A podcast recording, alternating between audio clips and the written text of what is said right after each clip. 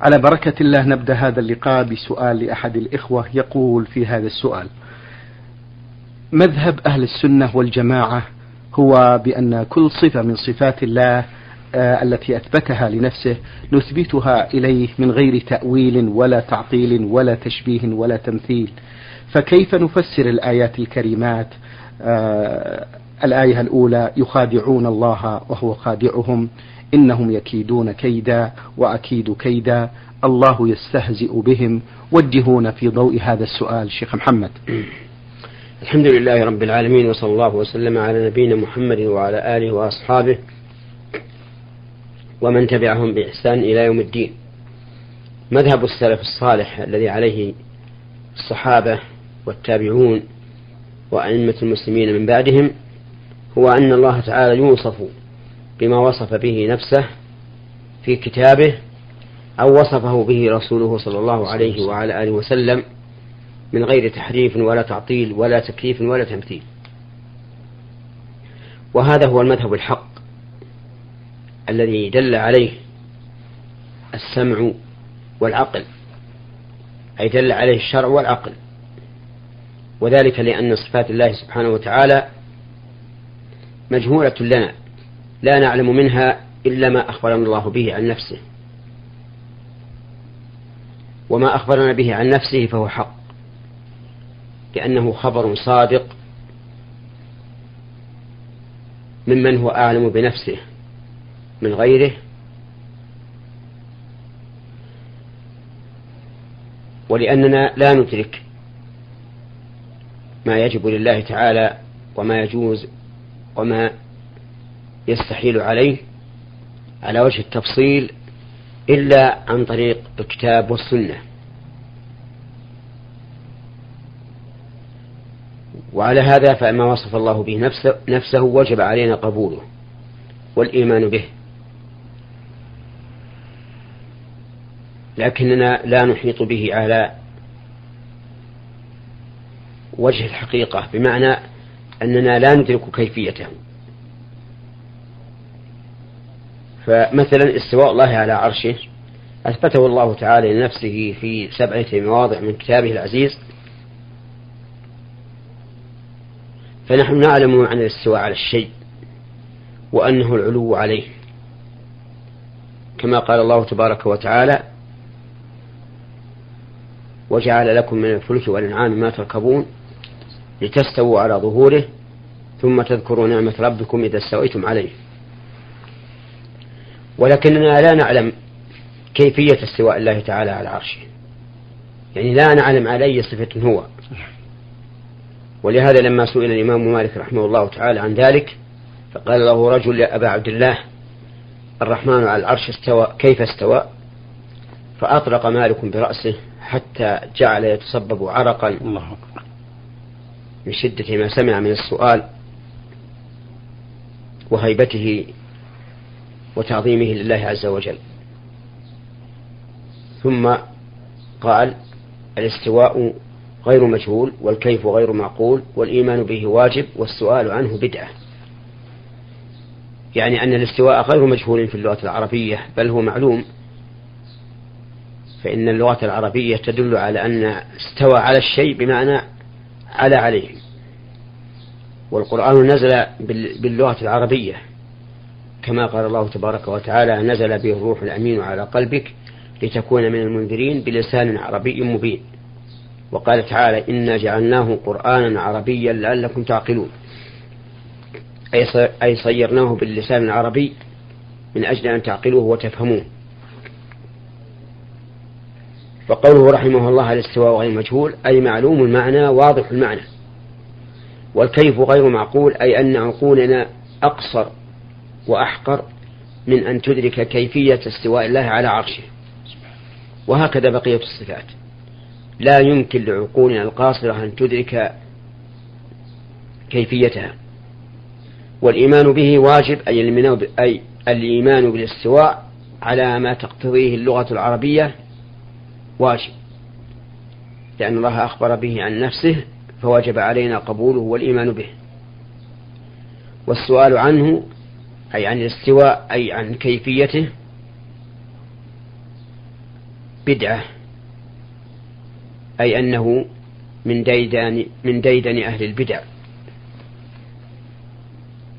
وهو أيضا بدعة لكون الصحابة لم يسألوا عنه رسول الله صلى الله عليه وعلى آله وسلم.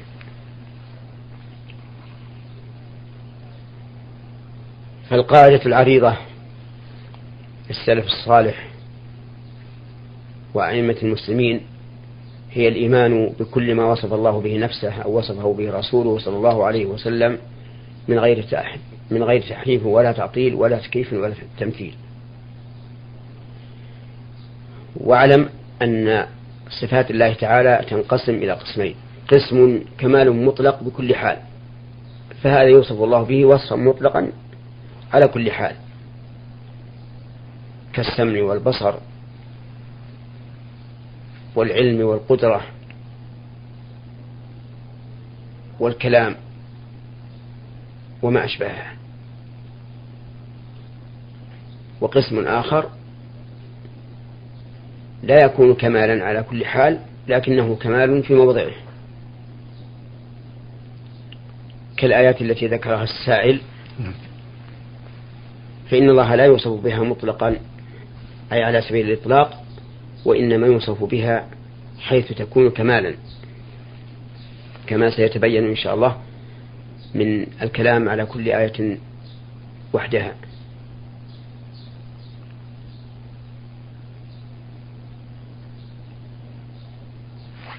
فقوله تعالى، أعطني الآية الأولى، الله يستهزئ بهم. نعم، الله يستهزئ بهم أي بالمنافقين، لأن المنافقين إذا لقوا الذين آمنوا قالوا آمنا، وإذا خلوا إلى شياطينهم قالوا إن معكم إنما نحن مستهزئون، أي مستهزئون بالمؤمنين، حيث نقول لهم إنهم إننا آمنا وهم لم يؤمنوا. فقال الله تعالى الله يستهزئ بهم ويمدهم في طغيانهم يعمهون، فقابل استهزاءهم بالمؤمنين باستهزائه تبارك وتعالى بهم، وذلك حيث مكن لهم وأمهلهم واستدرجهم من حيث لا يعلمون، فهذا استهزاء في مقابلة استهزاء، واستهزاء الله تعالى أعظم وأكبر من استهزائهم بالمؤمنين. الآية الثانية يخادعون الله وهو خادعهم، وهذه أيضا في المنافقين، إن المنافقين يخادعون الله وهو خادعهم. وفي آية أخرى يخادعون الله والذين آمنوا وما يخدعون إلا أنفسهم. والمخادعة وصف محمود إذا وقع في محله، ولهذا قيل الحرب خدعة. فهؤلاء المنافقون يخادعون الله والذين آمنوا ويغرونهم ويرونهم أنهم مؤمنون وهم غير مؤمنين، خداعا ومكرا وكيدا. فيقول الله عز وجل إن الله خادعهم، وذلك بإمهاله لهم واستدراجه لهم وحقن دمائهم ومعاملتهم معاملة المسلمين، لكنه عز وجل سيريهم العذاب الأليم حين ينتقلون من الدنيا إلى الآخرة، وهذا لا شك خداع بهم، حيث يعاملهم سبحانه وتعالى معاملة الرضا وهم على العكس من ذلك. إنهم يكيدون كيدا وأكيد كيدا. نعم، الآية الثالثة إنهم يكيدون كيدا وأكيد كيدا. إنهم يعني المكذبين للرسول صلى الله عليه وعلى آله وسلم، يكيدون للنبي صلى الله عليه وسلم كيدا عظيما، ولكن الله تعالى يكيد بهم كيدا أعظم.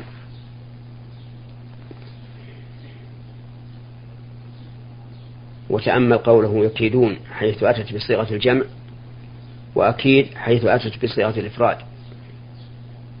فإن كيد الله تعالى أعظم من كيد جميع كيودهم مهما بلغت. والكيد والمكر متقاربان، ومعناهما الإيقاع بالخصم من حيث لا يشعر، يعني أن يوقع الإنسان بخصمه من حيث لا يشعر به. وقد كاد الله تعالى لنبيه صلى الله عليه وسلم مع هؤلاء المشركين المكذبين به كيدا عظيما، كما هو معلوم من قراءة سيرة النبي صلى الله عليه وعلى آله وسلم. نعم. إنا معكم إنما نحن مستهزئون، هذه لا لا لا ليست من صفات الله. آخر هي, آه نعم. هي قبل قوله الله يستهزئ به. طيب. ويم آه في الآية الأخيرة ويمكرون ويمكر الله والله خير الماكرين، هذه أيضا كقوله إنهم يكيدون كيدا وأكيد كيدا، يعني أن الكفار يمكرون بأولياء الله عز وجل، ولكن الله تعالى يمكر بهم فيقابلهم بما هو أعظم وأشد من مكرهم. ولهذا قال والله خير الماكرين، أي أعظم أعظمهم وأشدهم.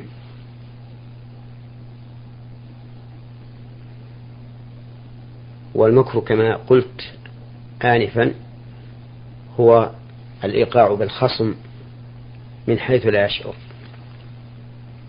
وهو دليل على القوة والعلم والقدرة، فيكون في مقابلة الفاعل صفة مدح وكمال. لكن لا يوصف الله تعالى بأنه ماكر على سبيل الإطلاق، أو بأنه خادع، أو بأنه كائد، أو بأنه مستهزئ على وجه الإطلاق، بل يقال إنه سبحانه وتعالى ماكر بمن يمكر به، مستهزئ بمن يستهزئ به، وهكذا. نعم. بارك الله فيكم فضيلة الشيخ. ما حكم الصلاة في المسجدين المتقاربين بحيث يسمع أحدهم قراءة الآخر؟ الصلاة في في أحد المساجد المسجدين جائزة ولا بأس بها، ولكن ينبغي أن لا يبنى مسجد بقرب مسجد آخر يحصل به تفريق الجماعة وتشتيتهم، فإن هذا يشبه مسجد الضرار الذي قال الله عنه والذين اتخذوا مسجدا ضرارا وكفرا وتفريقا بين المؤمنين وإرصادا لمن حارب الله ورسوله من قبل. نعم، لو كانت المساجد صغيرة والسكان كثيرون لا يسعهم المسجد الواحد المسجد الواحد فلا بأس أن يبنى إلى جنبه مسجد آخر،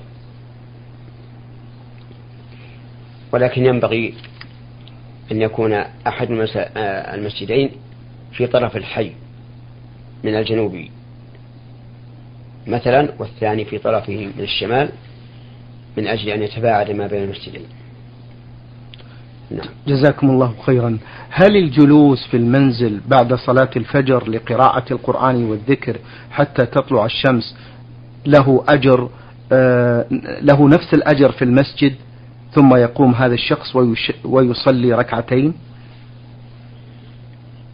كأن السائل يشير إلى حديث ورد في ذلك أن من صلى الفجر في جماعة ثم جلس يذكر الله عز وجل حتى تطلع الشمس ثم صلى ركعتين، يعني بعد ارتفاع الشمس نعم قيد الرمح، فإنه يكون كأجل حجة وعمرة، أو كما جاء في الحديث. نعم. لكن هذا الحديث قد اختلف العلماء في صحته والأخذ به، إلا أنه قد ثبت عن النبي صلى الله عليه وسلم أنه كان إذا صلى الغداة جلس في مصلاه حتى تطلع الشمس حسنا، جاء ذلك في صحيح مسلم. وأما ترتيب الأجر على ذلك فهذا إن صح به الحديث أخذنا به، وفضل الله واسع، وإن لم يصح فقد كفيناه. نعم. جزاكم الله خيرا. السائل مصطفى أحمد من جمهورية مصر العربية يقول في هذا السؤال عن أبي أمامة رضي الله عنه قال قيل لرسول الله صلى الله عليه وسلم أي أي الدعاء أسمع؟ قال جوف الليل الآخر ودبر الصلوات المكتوبات. نرجو شرح هذا الحديث وما معنى دبر الصلوات قبل أم بعد السلام؟ أي الدعاء أسمع أي أقرب إلى الإجابة، لأن السمع يراد به الإجابة كما في قوله الله تبارك وتعالى إن ربي لسميع الدعاء، أي لمجيب الدعاء. وقول المصلي سمع الله لمن حمده أي أجاب لمن حمده،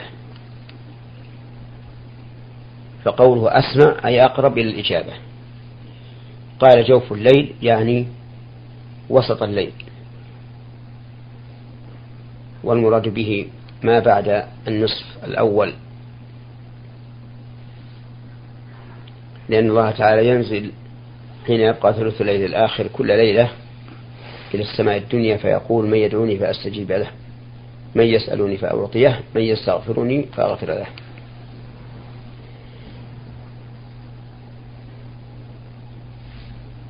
والثاني أدبار الصلوات المكتوبة، وأدبارها جمع دبر وهو آخرها، لأن دبر كل شيء آخره.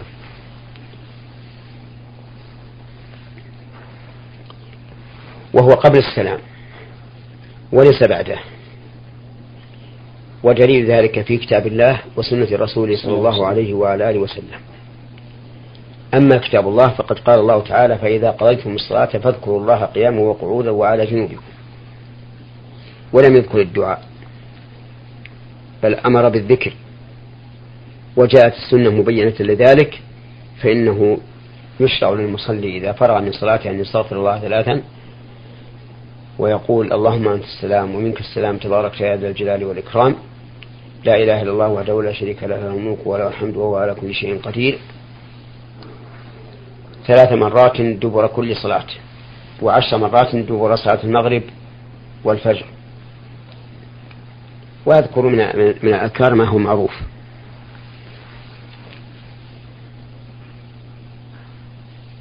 وأما السنة فقد ثبت عن النبي صلى الله عليه وسلم أنه لما علم أصحابه التشهد قال ثم لا تخير من الدعاء ما شاء، فجعل موضع الدعاء قبل السلام، وهو أيضا المطابق للنظر، لأن كون الإنسان يدعو الله تعالى قبل أن ينصرف من مناجاته بالسلام أولى من كونه يدعوه إذا انصرف من مناجاته بالسلام، بمعنى أن الإنسان إذا كان يصلي فإنه بين يدي الله يناجي ربه، فكونه يدعوه قبل أن ينصرف من صلاته أولى من كونه يدعوه إذا انصرف من صلاته. نعم. جزاكم الله خيرا. يقول هذا السائل مصطفى الذي يزيد في صلاته ويسجد سجود سهو بعد السلام هل يسلم مرة ثانية بعد سجدتي بعد سجدتي السهو؟ نعم يسلم مرة ثانية، يعني إذا سجد السهو بعد السلام فإنه يسلم مرة ثانية، ولا يحتاج إلى التشهد مرة ثانية على القول الراجح، لأنه أي التشهد بعد سجدتي السهو لم يثبت عن النبي صلى الله عليه وعلى آله وسلم. نعم. جزاكم الله خيرا. السائل يقول هل قراءة آية الكرسي بعد الصلوات الخمس سنة؟ وردت أحاديث تدل على فضلها، فقراءتها أمر مستحب، لأن أحاديث الفضائل إذا لم يكن ضعفها شديدا فلا بأس بالاستئناس بها. والإنسان يعمل ما دلت عليه هذه الأحاديث من الفضل مع رجاء الثواب. هذا إذا كان أصل العمل ثابتا، أما إذا لم يكن ثابتا فإنه لا يعمل في الحديث بالحديث الضعيف مطلقا. نعم. بارك الله فيكم. السائل يقول: لا أستطيع أن أصلي قيام الليل واقفا، وأصلي جالسا، وأركع وأنا جالس، لأنني أكون أحيانا متعبا وأحيانا لا أستطيع القيام بسبب روماتيزم في مفاصل الركبتين، وأحيانا أصلي الفرض هكذا، فهل هذا جائز؟ أما صلاة النافلة, صلاة النافلة فالأمر فيها واسع، لأن القيام ليس ركنا فيها ولا واجبا، بل من صلى قاعدا فله نصف أجر القائم، وصلاته صحيحة مقبولة لكنها على النصف من أجر صلاة القائم. وأما الفريضة فإنه لا يجوز للإنسان أن يصلي قاعدا إلا إذا عجز عن القيام، لقول النبي صلى الله عليه وسلم لعمران بن حسين: صل قائما فإن لم تستطع فقاعدا فإن لم تستطع فعلى جنب. نعم. جزاكم الله خيرا. هذا سائل للبرنامج لم يذكر الاسم في هذه الرسالة يقول: ما حكم إذا وجد شخص طفل صغير في الصف الأول وقام هذا الشخص بإخراج الطفل ودخل في مكانه، هل يجوز له ذلك أم لا؟ وهل الأطفال من الأفضل أن يصلوا في الخلف أم ماذا مأجورين؟ إذا كان الطفل مميزا وقد جلس في مكان في الصف الأول أو فيما سواه فإنه لا يجوز لأحد أن يخرجه من الصف، لأن ذلك جناية عليه، وقد نهى النبي صلى الله عليه وسلم الرجل أن يقيم أخاه من مكانه ويجلس فيه ما لم يكن من الصبي حدث من لعب أو نحوه، فحينئذ يتكلم مع وليه ويشير عليه أن لا يأتي به لأنه يؤذي المصلين ويشوش عليهم، فإن منعه وليه فهذا المطلوب، وإن لم يمنعه فللقيم على المسجد أن يمنعه أن يمنع هذا الطفل. وأما مع أدب الطفل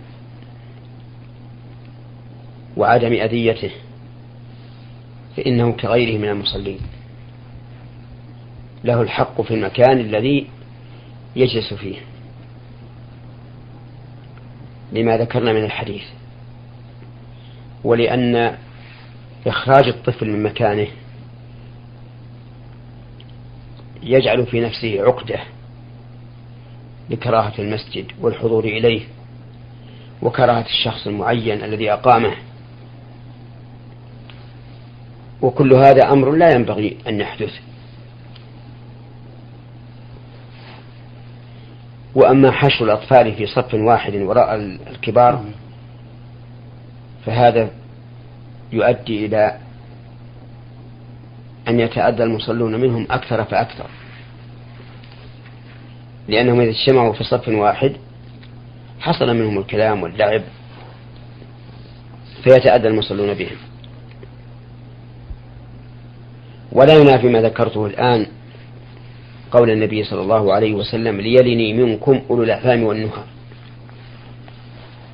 فإن هذا الحديث فيه الحث على تقدم البالغين ذوي العقول، وليس فيه منع من دونهم من التقدم، ولو أراد النبي صلى الله عليه وسلم ذلك أي منع من دونهم من التقدم لقال: لا يلني إلا ذو الأحلام والنهى. ومن المعلوم الفرق بين الصيغتين، يعني قوله ليلني منكم أولو الأحلام والنهى وقوله لا يلني منكم إلا أولو الأحلام والنهى. نعم. جزاكم الله خيرا. السائلة جيم سين أرسلت بمجموعة من الأسئلة. تقول في السؤال الأول: ما حكم لبس الملابس الضيقة عند النساء مع أني لا أخرج بها إلا مع أني لا أخرج بها إلى غير المحارم، وكذلك لبس الملابس التي بها فتحات على الصدر أو من الخلف وبها سحاب؟ لبس الملابس الضيقة، والمراد لبس المرأة للملابس الضيقة. نعم. إذا كان الضيق شديدا بحيث يصف مقاطع الجسم فهو حرام، داخل في قول النبي عليه الصلاة والسلام: صنفان من أهل النار لم أرهما بعد، رجال معهم سياط كأذناب البقر يضربون بها الناس، ونساء كاسيات عاريات مميلات مائلات لا يدخلن الجنة ولا يجدن ريحها، وإن ريحها لا يوجد من مكان كذا وكذا. أما إذا كان الضيق لا يصف ما حجم البدن أي حجم البدن فإنه لا بأس به.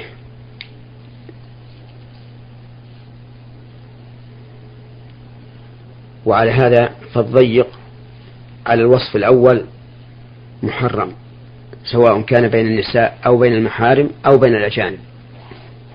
وأما الضيق اليسير الذي لا يصف حجم البدن أي حجم البدن فإنه لا بأس به.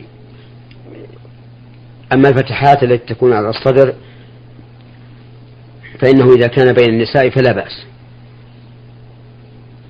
لأن الجيب أحيانا يكون واسعا يبدو منه النحر. وأما إذا كان مع الرجال أو غير الزوج فلا ينبغي أن تفعله المرأة، وهذا إذا كان من الرجال من المحارم. أما الأجانب فيجب على المرأة أن تستر أن تستر جميع بدنها عنهم. شكر الله لكم يا فضيلة الشيخ.